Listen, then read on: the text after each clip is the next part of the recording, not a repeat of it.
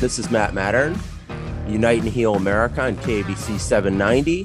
And my guests today are Joel Salatin and Greg Wendt. Uh, welcome, gentlemen, to the show. Thank you. It's great to be with you. Thank you very much. Joel, uh, I wanted to start with you, and if you could tell us a little bit about your background in regenerative agriculture. So, our family came here to the Shenandoah Valley in Virginia in 1961. I was just, I was just four years old, and uh, Dad was an accountant. Mom was a school teacher, and we had uh, we we we had lost a farm in Venezuela, uh, South America. Dad had been there 12 years, mom 10. We lost it in a in a junta in a in a coup thing. Um, lost everything and got back to the U.S. And um, Dad was still wanting to go back when things settled down after the junta, but uh, that never happened. But that's why we settled in the Shenandoah Valley was to be within a day's drive of D.C. so that it, we could get back to the embassy and get there if things settled down. So we settled here on this farm. It was a, a gullied rock pile, arguably the armpit of the uh, community, and set about to try to heal, uh, heal this land. And um, so, of course, Dad sought counsel from experts, and they all said, you know, plant corn, build silos, borrow more money, put in a feedlot, uh, use chemicals, buy fertilizers. And my grandfather, his dad, had been a charter subscriber to Rodale's Organic Gardening and Farming magazine in like 1948 and always had a great big compost pile and a big you know organic garden and everything and so dad dad had that you know that that worldview from him and uh, dad said no this is you know the chemical approach is not right and so we set about trying to figure out how do you how do you heal uh, the way nature heals. And so we kind of saw some some templates in nature, some patterns. We began using them with, you know, uh, um, moving animals around, using perennials, uh, you know, composting, carbon economy, all those kinds of things. And today uh, we employ about 25 of us on the farm, and um, we service about 8,000 uh, families we ship nationwide. We service, I don't know what, 40 restaurants. Um, we, we didn't aspire to that. It just uh, developed with with great product and uh, and arguably we went from the kind of the armpit of the community into you know an extremely um, abundant productive place so the beauty the, the the great part of the story is land uh, soil can be built land can be healed Scarcity can turn to abundance. Uh, that is a fact, and I've been able to to embrace that and participate in it in my life. So, uh, how have you uh, kind of uh, spread this message to other people, and and how have you seen this uh, spread throughout the United States, and how can we encourage uh, greater support by the government to uh, support farmers that are doing the type of farming that uh, that you're doing? Yeah, uh, thanks for the question. I think, I mean, well, I, I, mean, I've written 15 books. I speak. Well, before COVID, I spoke all over the world. I haven't been haven't been off the U.S. now for a couple of years, uh, and, and, may never, you know, may never leave. But um, anyway, the the point is that I've certainly, uh, you know, done a lot in whatever evangelizing for this for this thing. But you have to realize even though i've spoken to you know thousands and thousands of people uh, the orthodoxy uh, has control of millions of people. And um, and and so it's a when people say well you know why why don't we just you know move forward with this and obviously it works it's beautiful it's abundant it, it heals builds soil why don't we just move forward with it well, the answer is that if, if this became widely embraced, it would invert the entire power, position, prestige, and profits of the entire food and farming and fiber sector. And that's a really big ship to turn around. It just uh, it's just a big aircraft carrier. So when you say the fiber sector, uh, what are you referring to? Cotton and things like that? Yeah, and wool and and lumber, uh, forestry. Mm-hmm. So, um, so all of these industries are affected by big ag and uh, and the use of chemicals to uh, to farm our land, and and of course they get uh, huge amounts of government subsidies because all the uh, government uh, programs pay people to to use um, that type of fertilizer and uh, pesticides to to grow their crops. Correct?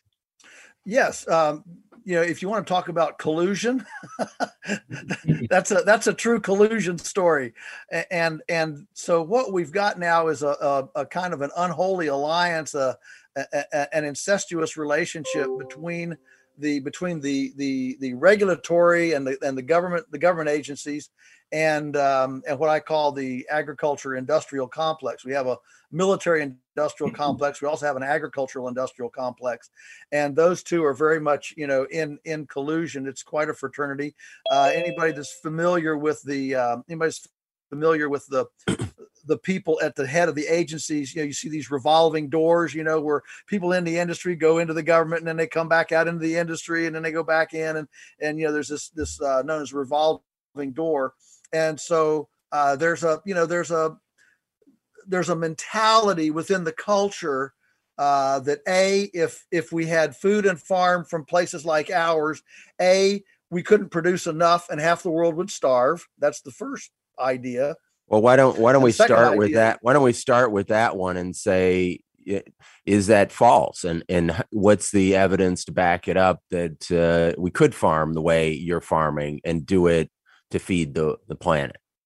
You know, it, it, it certainly is false. It certainly is false, and and uh, you know er- every day we're seeing the non-chemical approach. I'm just going to use non-chemical. There's there's a whole lot of I mean, if you if you just look at gardening, for example, there's you know there's Back to Eden, there's John Jeavons uh, Biointensive, there's you know uh, J.M. Fortier, you know in Quebec, there's Eliot Coleman, there's Singing Frogs Farm in Petaluma. I mean, everybody has their little. So I'll just call it non-chemical just to, to, to make it simple. You can use whatever word you want, but the, the, the, the, the productive capacity per square yard now in a non-chemical approach absolutely uh, uh, overtops, it, overruns what can be done with a chemical approach, especially because most of us doing this are into diversity. We're so so that we don't just use monocrops or monospecies. We're growing, you know, we're growing uh, um, low plants under trees or or low plants under under vines under trees. You get this kind of permaculture stacking concept of of, of multiple things on i mean at our farm we grow we grow chickens and uh, uh, meat chickens egg chickens turkeys and cows all in the same field uh, in a in a in a ballet almost uh, you know and, and this, this this is nature's template. You know, nature had bison, elk, deer, passenger pigeons, prairie chickens, turkeys, and pheasants all, you know, all going across the landscape. Uh, and, and, so it's that it's that symbi- uh, symbiotic uh, synergy with multi-speciation that's relationally complex uh, that creates this you know this incredible incredible abundance and what about what about the productivity per acre and and uh, what kind of productivity per acre say is a farm like yours getting versus a chemical farm? Yeah, well, right right now, you know, we're averaging on on pasture, for example, we're averaging uh, over four times the county average. So uh, so the the abundance, the, the the productivity is is through the roof.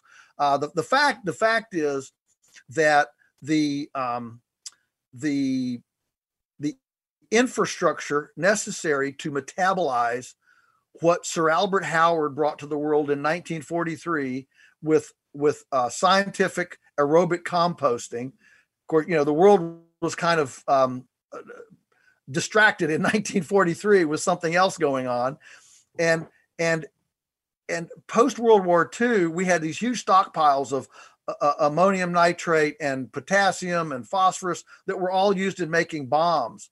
And so, uh, so when Sir Albert Howard said, let's build a carbon economy and run our farms on, on carbon and compost, we didn't yet have chippers. We didn't have front end loaders. We didn't have water lines and, and, and the, the, the, the, the infrastructure to be able to compete with a little bag of 10, 10, 10 leftover uh, leftover bombs from World War II. And so I'm I'm kind of gentle on you know on our great grandparents and you know if you'd lost a couple sons in the in the war and and you're in the farm and you spent your life shoveling shoveling shoveling the temptation to not have to shovel anymore for fertility would be very very strong but by the 1950s uh, late 50s early 60s we started having pto shafts uh, um, uh, you know, a, a plastic water pipe so we could deliver water uh, cheaply and easily. We started having front end loaders, and then you know, little four wheel drive tractors came in. Chainsaws. We didn't have chainsaws in World War II. Chainsaws didn't really come in until 1957. So. Uh, so, so from a carbon economy standpoint, we didn't have the infrastructure. Meanwhile, the chemical approach started to, to dominate the land grant universities. It, it dominated the, the, the, the paradigm. And so here we are now uh, with with with the the non-chemical approach and the infrastructure support mechanism around the non-chemical approach has finally caught up and surpassed the chemical approach. But the chemical approach dominates the policies the protocols and the educational centers of our culture. Indeed wall street and the investment uh, uh, portions of our culture so that here we are on the periphery. We've already run ahead of them in the actual production and land regeneration race. Well, the, uh, you're but, listening but, but to the, uh, the society is lagging behind. You're you're listening to KABC 790. This is Matt Mattern Unite and Heal America, and our guest uh, Joel Salatin uh, is telling us a lot about regenerative agriculture. We'll be right back in a break to talk with Joel and Greg about uh, how this technology can change the future.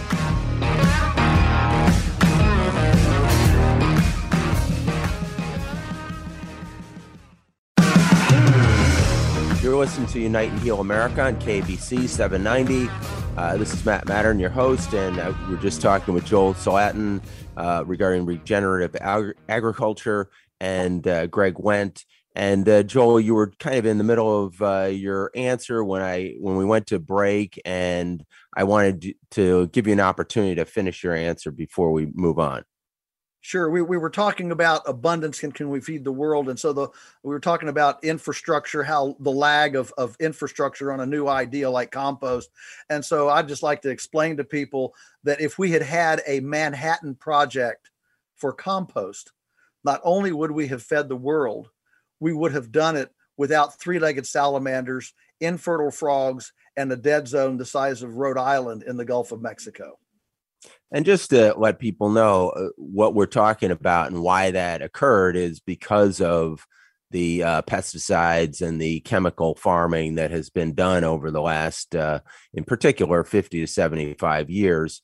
And it kind of trying to pivot to where the path forward is. What uh, what progress do you see on the local, state level, national level, international level as to uh, fostering these ideas and really having a breakthrough to uh, supporting our farmers to to farm in this way on a on a massive scale? And is it is it feasible? And what's kind of the time horizon for that? Because we're we're certainly destroying the soil at a at a rapid pace, and if we don't kind of turn the ship around quickly, there are pretty devastating consequences. Correct? Well, yes, there sure are. And one of our problems is that as a as a culture, we don't have a way to capture the cost of resource of resource equity deprivation. Uh, Wendell Berry writes about this in uh, in in his material talking about what's wrong with us creates more gross domestic product than what's right with us. If I go out here and pollute the river, the cost of the cleanup is, is a positive GDP because you got to hire people, bring in equipment, spend petroleum to get there, you know, blah, blah, blah, blah, blah. And so, uh, you know, if we have to, if we have to build a jail, you know, that's positive GDP. If we have to have a new juvenile delinquency center, that's positive positive GDP. And so we don't have a we don't have a way to capture the negative the, the liabilities of our national uh, resource balance sheet. I mean, I, I, think that's that that kind of is a is a way to look at it. But where's the progress being made? And um, uh, you know, I, I have thought a lot about this here lately, and um, as as a direct market farmer, you know, where we're producing and we're directly selling to customers, um, it, it, may be that COVID is uh, is the biggest thing the biggest catalyst for this possible. And let me explain this. You've seen what's happened to the price of food. Um, in fact, in the last uh, 12 months, most beef has gone up like like 40%. Uh, there are shortages at the supermarket. Um, we know about the supply chain issues. Um, sawmills can't, you know, uh, uh, can't operate. And, and and so as a business person i'm looking at this as a small business person i'm looking at this realizing uh, that a lot of this this um, scarcity uh, issue is caused because um, COVID, new litigious, you know, uh, litigious environment, and, and that is creating inefficiencies at scale. You know, we've been heard, we, you know, economies of scale, you got to get big, you got to get bigger, get out. You know, we, we've heard that and heard that in, especially in agriculture for a long, long time. Well, what happens when you have, we start having something like COVID uh, is that the, the, the internal uh, uh, precautions, you know, with quarantines and people out and people sick, blah blah blah. They they inordinately affect very very large organizations, very large complex organizations. So those of us who have very small, less complex organizations, you know, I don't wake up in the morning wonder wondering who's on my team that's going to turn me into OSHA for not quarantining properly or sue me because I didn't give them proper, you know, uh, mask protection. Uh, I, I don't live in that world. So we have this little speedboat. You know, there's a there's a business book that says it's not the big that eats the small, it's the it's the fast that eat the slow. And what's ha- what we're what I'm seeing now for the first time in my life is almost a a capping a capping of big that it has become cumbersome and laborious in this new uh, work environment. And those of us that are operating a little speedboat instead of an aircraft carrier can navigate the disturbances along the shoals. And uh, and and so at our farm now, where we've always been priced higher than the supermarket, we're actually priced lower than our same products that, that are regular, you know, stuff at Costco. That's never happened before. Why? Because we we are running on solar energy a carbon economy. We're not buying potassium. We're not buying phosphorus. We're not buying ammonium nitrate. And so we have a lot of uh, resilience built in that that that is overcoming the fragility of the big chemically dependent global dependent uh, food systems. It's a very exciting well, that, time well, that's great to see. Uh, do we see our governments helping uh, farmers like yourself out and encouraging this kind of behavior to, uh, you know, have our land kind of go back to being farmed in a natural way so that uh, we don't destroy and deplete the soil? Uh, I, I, I don't see much positive coming out of the government, and, and that's not a partisan partisan statement. I, um, I didn't see it coming out the previous administration either. Uh, I just think the the especially at the federal level, uh, it's been so co opted by Tyson and Cargill and and JBS South America and you know the the big uh, the big pack. I mean, it's isn't it interesting that in 1906 when Upton Sinclair wrote The Jungle and and and uh, Teddy Roosevelt swore to break up the monopolies of the you know the the big seven that that controlled uh, 50% of the U.S. meat market. So so in 1906, seven companies controlled 50% of the US meat market, and that was considered monopolistic. Today, three three control, you know, uh, uh, whatever, 70%, and that's considered free market. You know, it's a, it, we, we live in a, we live in a crazy time. that is, uh, you know, our, certainly our antitrust laws have gotten so weak that, uh, you know google controls 85% of the search and uh, nobody's nobody's seeking to kind of break that up but uh, that's a topic for another uh, conversation but uh, I guess uh, pivoting to the finance issues and uh, Greg, uh, you know, uh, what are the things that you're seeing in terms of uh, how we're financing farms and and uh, agriculture that might shift the world? I, I know at COP26, the finance people were starting to weigh in and saying, "Hey, we're just not going to finance." The polluting industries. Are we seeing that, Greg, in the farming area? We're seeing a little bit of that, but I think there always is room for more, especially in the direction that Joel and you are talking about. I mean, one of the things that you said, Joel, that really hit home for me was the, you know the reference of the industrial complex, and look at the way industry is designed, especially in the last 50 to 75 years.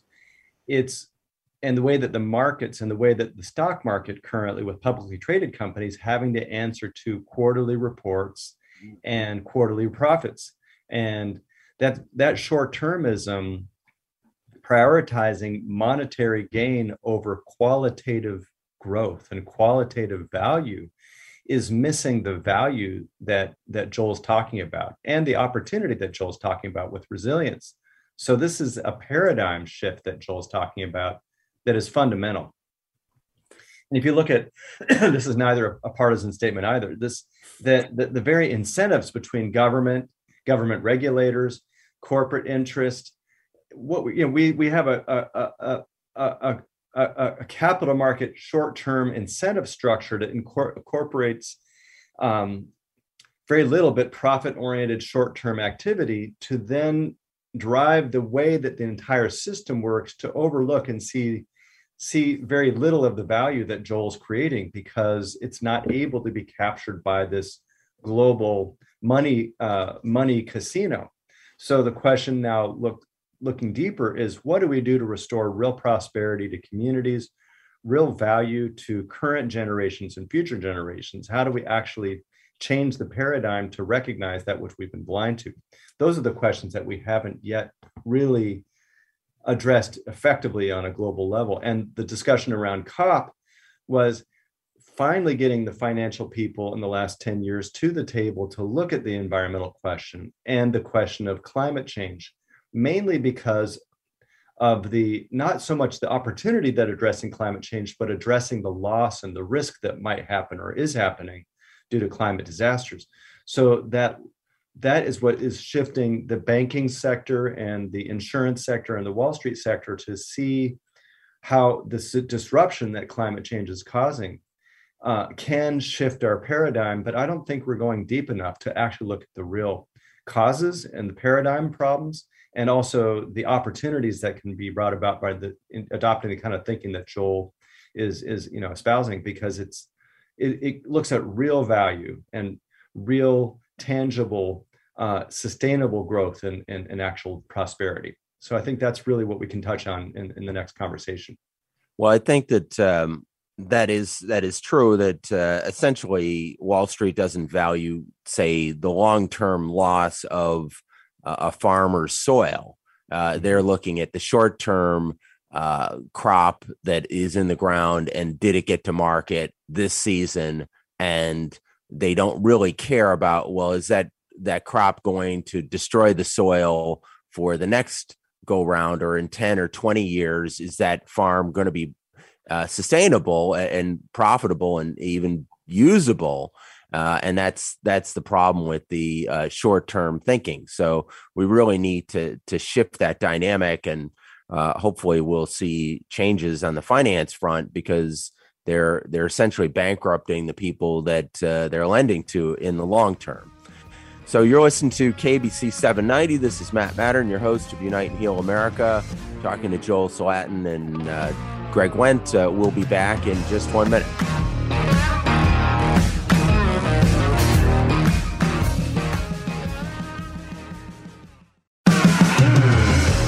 You're listening to Unite and Heal America on KABC 790. This is Matt Mattern, your host, and back with Joel Salatin and Greg Wendt uh, talking about regenerative agriculture and, and finance and how those two intersect. Uh, Greg, you've written a bit about uh, this.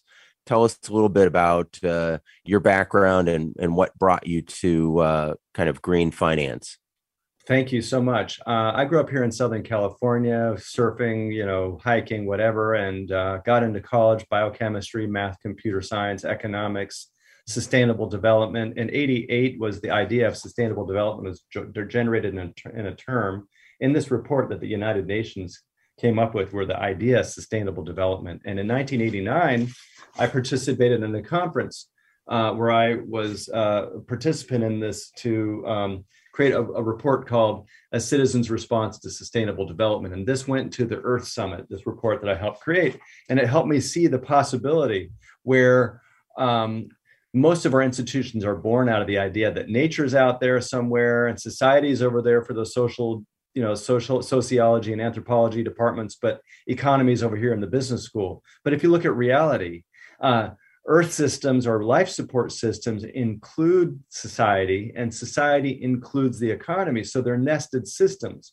so the idea that my economic activity affects the biosphere and the biosphere informs my economic activity is a paradigm shift in our economy. And then how do we then make that work today? Well, we have finance, we have what we call responsible investing, which is my discipline, where we help investors look at the effects that their investments make and the benefits that their investments can come and bring about, and then look at managing portfolios in the traditional fashion, but looking through the lens of which investments are going to benefit the future generations. That's the essence of what responsible investment management is about. But you have to look at the larger sphere, look at economic development, what what the the commerce department or the economic development office or the chamber of commerce in your town will will look at is how do we look at creating a system for all the businesses that want to better the world to work better together? Well those two disciplines of economic development and finance don't work well together especially for places where like farms like joel's can be really brought about and can be enhanced through better economic and finance activity. So to look at the kinds of things on not only on a farm level or a, a pasture level, but a bioregional level around every every farm around Washington D.C. or New York City or Atlanta or New York or, or, or, LA, all of those could be looked at as, as a system and then looking at the economic system as a whole and then financing the, the benefits of that system for better future generations and current prosperity. One of the greatest things I learned from Joe, I've known you for years, but I didn't know how prosperous and abundant your farm is and how profitable that is compared to conventional farming.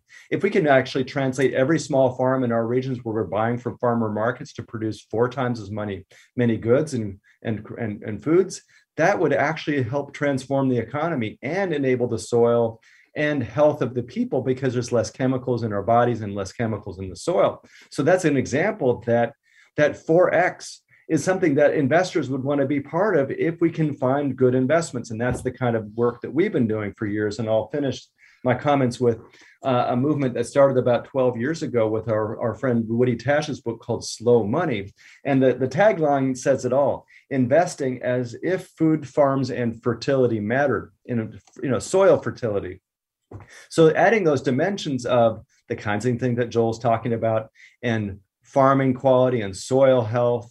Those things actually provide for long-term value that investors want but then we have to measure and represent and communicate that and actually articulate which farming practices are going to enhance that long-term economic value and then investing that. In other words you cannot invest in it unless you can see it and you can't see it unless you can imagine it. So if you can imagine it and see it, measure it, then you can invest in it. And that's the kind of movement that has to be brought about from the from the White House and the Congress all the way down to the local office that that that that Joel may be interacting with with respect to government agencies or government support. But these dimensions that I'm touching on, obviously, each one of those co- topics could be a whole segment in itself. So I think you get the point. And if there's anything I can elucidate on, I'm sure Joel, you'll, you'll sure.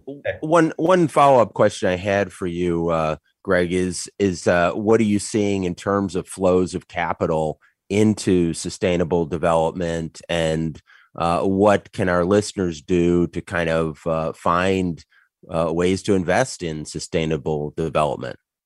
Well, if you go to the where most investors and most people who have savings in the retirement plan, at the office in the 401k, or their IRA accounts, or whatever they might have in their savings, there are a handful of choices available that that represent these values. And you today the term is called ESG, environment, social, and governance, to look at the beyond just the profitability uh, in a monetary sense, you're looking at the way that uh, an investment affects the environment around the investment on the company or the bond, or and the way that the governance of the, the, the enterprise are we including all the voices? Are we including women and minorities and and people of color and indigenous voices and perspectives to help the enterprise improve? And does this enterprise uh, actually affect the society around it? And if we look at those dimensions, that's not part of the traditional economic equation, but there are many investments that incorporate these values. And that's called originally when I got into this field in 1991, we called that SRI, socially responsible investing, but it's evolved to what is called ESG. But many of the investments are limited to major corporations on the stock market and just by investing in a company because it's it, it, the analysts look at the environmental track record or the social track record doesn't necessarily change and encourage behavior we have to change the way that these these valuable activities are measured. And that is more in the private market and private investments and making loans to farms like Joel's or making investments in startups that are innovating uh, climate change adaptation or soil health technologies or all kinds of things like that. And in the last 15 years, we've been seeing that that movement grow of private investments that are somewhere between philanthropy and venture capital, where we're directing capital to enterprises that are creating the, the world changing solutions, but also very profitable in their returns. And that quality is actually being turned more toward regenerative agriculture to look at the technology systems, like Joel's indicating, these innovations in in in in, in less harmful or, or, or beneficial soil or um, water saving or uh, diversity of crops or uh, you know soil re- regeneration or better farming practices for animals. All those things in the regenerative agriculture category are a growing segment of investment. And also plant-based is, is, is somewhat a, a growing investment as well to reduce the impact of uh, factory farming. But the kind of farming that Joel is doing is actually benefiting the plants and animals. So there's a marriage between plant and also animal agriculture that really should be uh, an underpinning of our future. And there's many different vehicles now beginning to form. There's not enough. In other words, there's not enough regenerative agriculture farm investments for us to put the pension of California in that direction. That's the challenge that we faced is the pension of California is almost a trillion dollars and we need to turn that money toward these kinds of practices. But that's where we need to change the piping of finance to be able to enable a farm that needs maybe a hundred thousand dollars to get money from the the investors in their region. So those those are some of the dimensions of policy reform economic analysis economic uh, tools for evaluating the value of farms like Joel's and investing them with instruments like real estate investment trusts or private equity investments or private loans, and enabling local investors to be able to participate in those investments are some of the work that we've been doing for years. Well, that's uh, that's great work, and I appreciate uh, what you're doing there, Greg, because it's uh, it's so important to get money in the hands of people who are doing the good work. And uh, Joel, kind of pivoting back to you in terms of how do you see this? Uh, whereas the people who are listening to the program, who many of them live in an urban area, how can they participate in supporting regenerative agriculture and, and being a part of the solution here? Yeah, so um, that's a, such a great question because it does seem overwhelming, and and I I get that. So I kind of have a, a, very quickly a, a three minute, three minute, a, a three uh, three bullet points. Uh, one is to realize that you vote three times a day. So you know, uh, I, I encourage people when you when you look at the plate of food before you look through the plate and look at the farm behind that food is is that farm one is that the kind of farm that is that is making the world a better place for your children and your grandchildren? So so just kind of squint your eyes look through the potatoes look through the you know the whatever it is green beans and, and, and try to visualize the farm and the farmer you know behind that and say is that what i want to support? So that's one. The next one is grow something yourself. I mean it could be something as simple as a you know as a as a a, a worm a worm bed under your sink to take your kitchen scraps. It could be, you know, uh, a, a, patio mounted uh, PVC pipe with pockets to grow fresh herbs, but just appreciate the, the the mystery and majesty of life viscerally in your life and just and just the, the the marvel of it. And then the third one is to just to build a relationship with a farm for many people that relationship might only be a website you know and and and and studying websites is a skill that you can develop yourself but but ideally you know uh, take some of that entertainment recreation money go visit a farm and uh, and let your kids uh, uh, touch their food and they'll build memories and we now know that that actually helps them to digest better when they have a memory of their food when they sit down to eat it well, those are great ideas, Joel. And uh, so we're going to be right back with everybody in just one minute. You're listening to, to Unite and Heal America on KABC 790 and uh, talking about regenerative agriculture. And we'll be back in just one minute.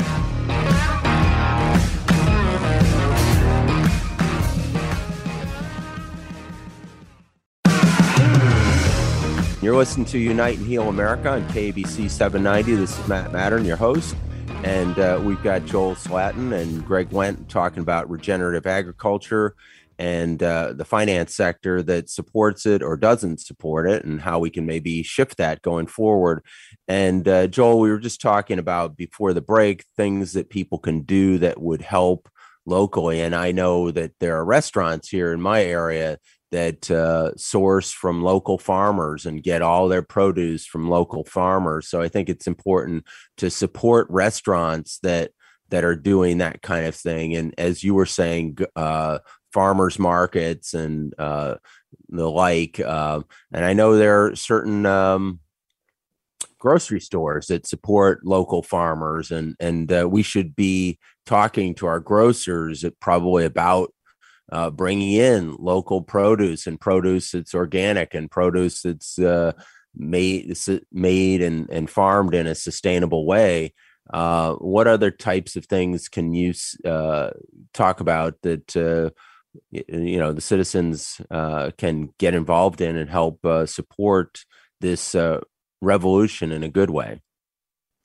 Yeah, Matt. I mean, you've given us a, you've given us a nice uh, whatever list of options there. You know, there's farmers markets and community supported agriculture, which is kind of a, a subscription uh, kind of service where you you actually invest in a farm and then you share uh, uh in in the in the produce of it for the season. Um, there's uh, there's tell us uh, a little bit more about that because I think that's fascinating, and I think uh, a lot of us might be interested in that uh, that idea. Sure. Well, the whole the whole idea of subscriptions is a is is a big deal. I mean, you know, in in internet marketing now, what everybody's trying to get subscribers to to subscribe to their podcast, to subscribe to uh, whatever a, a curriculum, right? You know, uh, uh, video curriculums. I mean, uh, and so subscription is a big deal because it creates repetitive uh, cash flow. You know, you, you you get this automatic, you know, check once a month, whatever. So community supported agriculture is a is is a subset of the broader subscription base. There are numerous kind of outfits now. For example, we're collaborating with a with a uh, an unorthodox uh, kind of an alternative uh, doctor, a physician who who is trying to introduce his constituency base. You know he does a podcast all right and and he's trying to introduce his people to good food. So he's got he, he's working with a, with an herb an herbalist to, to offer an herb line. He just started offering our um, our uh, uh, meats and and poultry to his people. And so these are folks who who are buying um, pre you know assorted uh, assortments of things. You know maybe somebody doesn't want any pork. All they want is chicken. So you make you know some some subscription type boxes um, and and and people can purchase those um, uh, you know on a on a regular basis. Uh, you know the day of subscriptions uh, listen i knew that this happened when my daughter-in-law so you know i'm an old geezer now and and i found out that my daughter-in-law and son for their family they're on an automatic dial for toilet paper from uh, that every month a certain amount of toilet paper ends up on their doorstep. You know, I'm saying, what? You, know, you don't get toilet paper from the grocery store? No, no, you just you just click and it shows up. You know, and they don't even order it anymore. You know, it just comes. And so so that kind of of of uh, of marketing continuity is like the holy grail now, right? Of of marketing, and so with with the internet, with uh, with with shipping capacity, distribution capacity, uh, software now that, that actually integrates real easily local farms and or, or regenerative farms. Uh, you know, that that has become really possible in a lot of permutations to actually just just subscribe to your food you know and and uh, and you don't have to go shopping and and think about it and it it, it arrives and it's there. And so there's there's a lot of efficiency actually efficiency of action in just subscribing to a to a service that you know you need all the time. Are you going to eat next week? Probably okay? So you just subscribe to the service. Or are you going to you know, are you going to get your oil changed, you know, uh, next month? Well, yeah. So you just subscribe to the service, and so there's a there's a lot of of fluidity, innovation, and opportunity in this ragged edge of what I call um, non bricks and mortar retail interface. This again, this contactless contactless retail has opened up a, a, a, an amazing opportunity for those of us who don't live near a city that we live very rural you know uh, how do we access the city without without spending an arm and a leg on on fuel to get there well, you know, the FedEx truck's coming anyway, the UPS truck's coming anyway. Well, he's coming out and he can come loaded and go loaded. He comes out at the end of his run, and we load his truck up with stuff that goes to you know Atlanta, and and and now you you're loaded both you know both ways. I mean, these are efficiencies that that in this in this ragged edge of innov- the, the lunatic fringe of innovation is um, is really developing. is developing rap. is developing so rapidly that those of us that are direct marketing from our regenerative farms into this space uh, the the innovation is coming almost faster than we can metabolize, you know, and keep up with the, you know, with the um, with the options. It's it's a very exciting time. So there there seems like there's a lot of growth. So maybe that will uh, draw other farmers into uh, doing regenerative agriculture because they'll see the profits in in uh, doing this type of work and that they can charge consumers a, a, bit of a premium because they're getting better food i would imagine yeah well you know it's uh you you hit the nail on the head there U- ultimately uh, all of us can can you know express our angst about you know the way things are. But ultimately the way things are is the way things is, is the way people want them to be. And if people want something different you just have to start changing. So maybe in august instead when when the when the tomato season is almost done instead of going on the caribbean cruise you stay home and you buy end of season tomatoes from from from the farmers that are getting ready to throw them all away because everybody's tired of tomatoes? Well you know you get all those tomatoes and spend the weekend at home making uh, ketchup and tomato sauce and salsa and you can it and now you have uh, food storage for next year and and you've just you've just quit feeding the complex. You know you've just withdrawn that that money and you have created a new financial economic stream uh, it, it, didn't take a 401k it didn't take uh, it, you were able to to reroute to reroute and when you when you realize the average family is spending you know whatever four or five thousand dollars a year on food and you start rerouting even 10% of that um, it, it, the, the consequences are major. The, the, the margins, the margins in the food industry are so tiny that if we, if we just uh, say we are if our side if, if what we're describing here if it just took 10% it would completely revolutionize the entire food system. It doesn't take much because the the margins are so tiny. Well, I know that uh, we're seeing here in LA that uh, grocery stores that are catering to people who want organic food, uh, non GMO food, are expanding at a very rapid pace because consumers are out there willing to pay uh, premium prices for for good food, and uh, I think that hopefully that's drawing more manufacturers in and more suppliers into the chains because there's uh, there's got to be more demand for it and, and more restaurants are are serving up that type of food.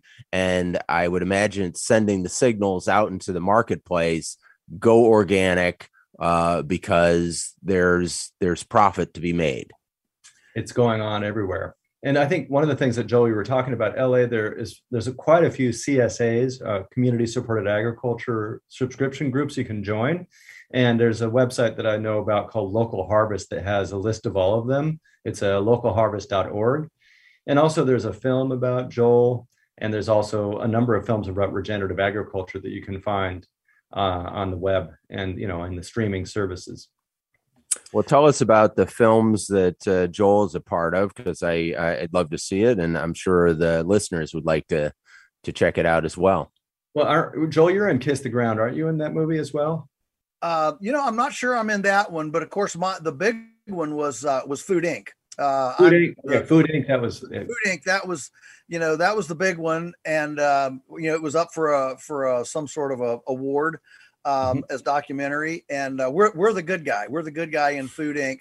But um, about the same time, a documentary came out titled Fresh. Uh, we've been in Armageddon, American Meat, American Farmer. I mean, I don't know. We've been in I don't know what a dozen. 12. Polyfaces. Was there a film called Polyfaces about you? Polyfaces. There was an entire documentary done on us called Polyfaces. That was done by a crew out of Australia, mm-hmm. and um, and so tell us a little bit about that one uh, as we wrap up. Uh, well, you know these um, this this couple wanted to they wanted to to get this message out to the world, and so they they came, they spent actually uh, over a period of time of three years. They came three times and filmed for a week at a time, three different years um, to get the documentary made. And it, it's a, it's, it's a pretty comprehensive, has wonderful video work in it. But um, yeah, you, you you can immerse yourself in this and learn and get the skill of vetting and and discerning the best food and the best farmers in the world and patronize them. Well, that's a, that's a great message for all of us to hear, and uh, it's been wonderful having uh, you both on the program, Joel Salatin and Greg Wendt, uh, doing great work out in the community, helping uh, regenerative agriculture and financing uh, this type of work, which is absolutely essential to our survival as a species. So kudos to both of you. You're listening to Unite and Heal America on KABC 790. This is Matt Mattern, your host, and uh, look forward to having all of you back in next week.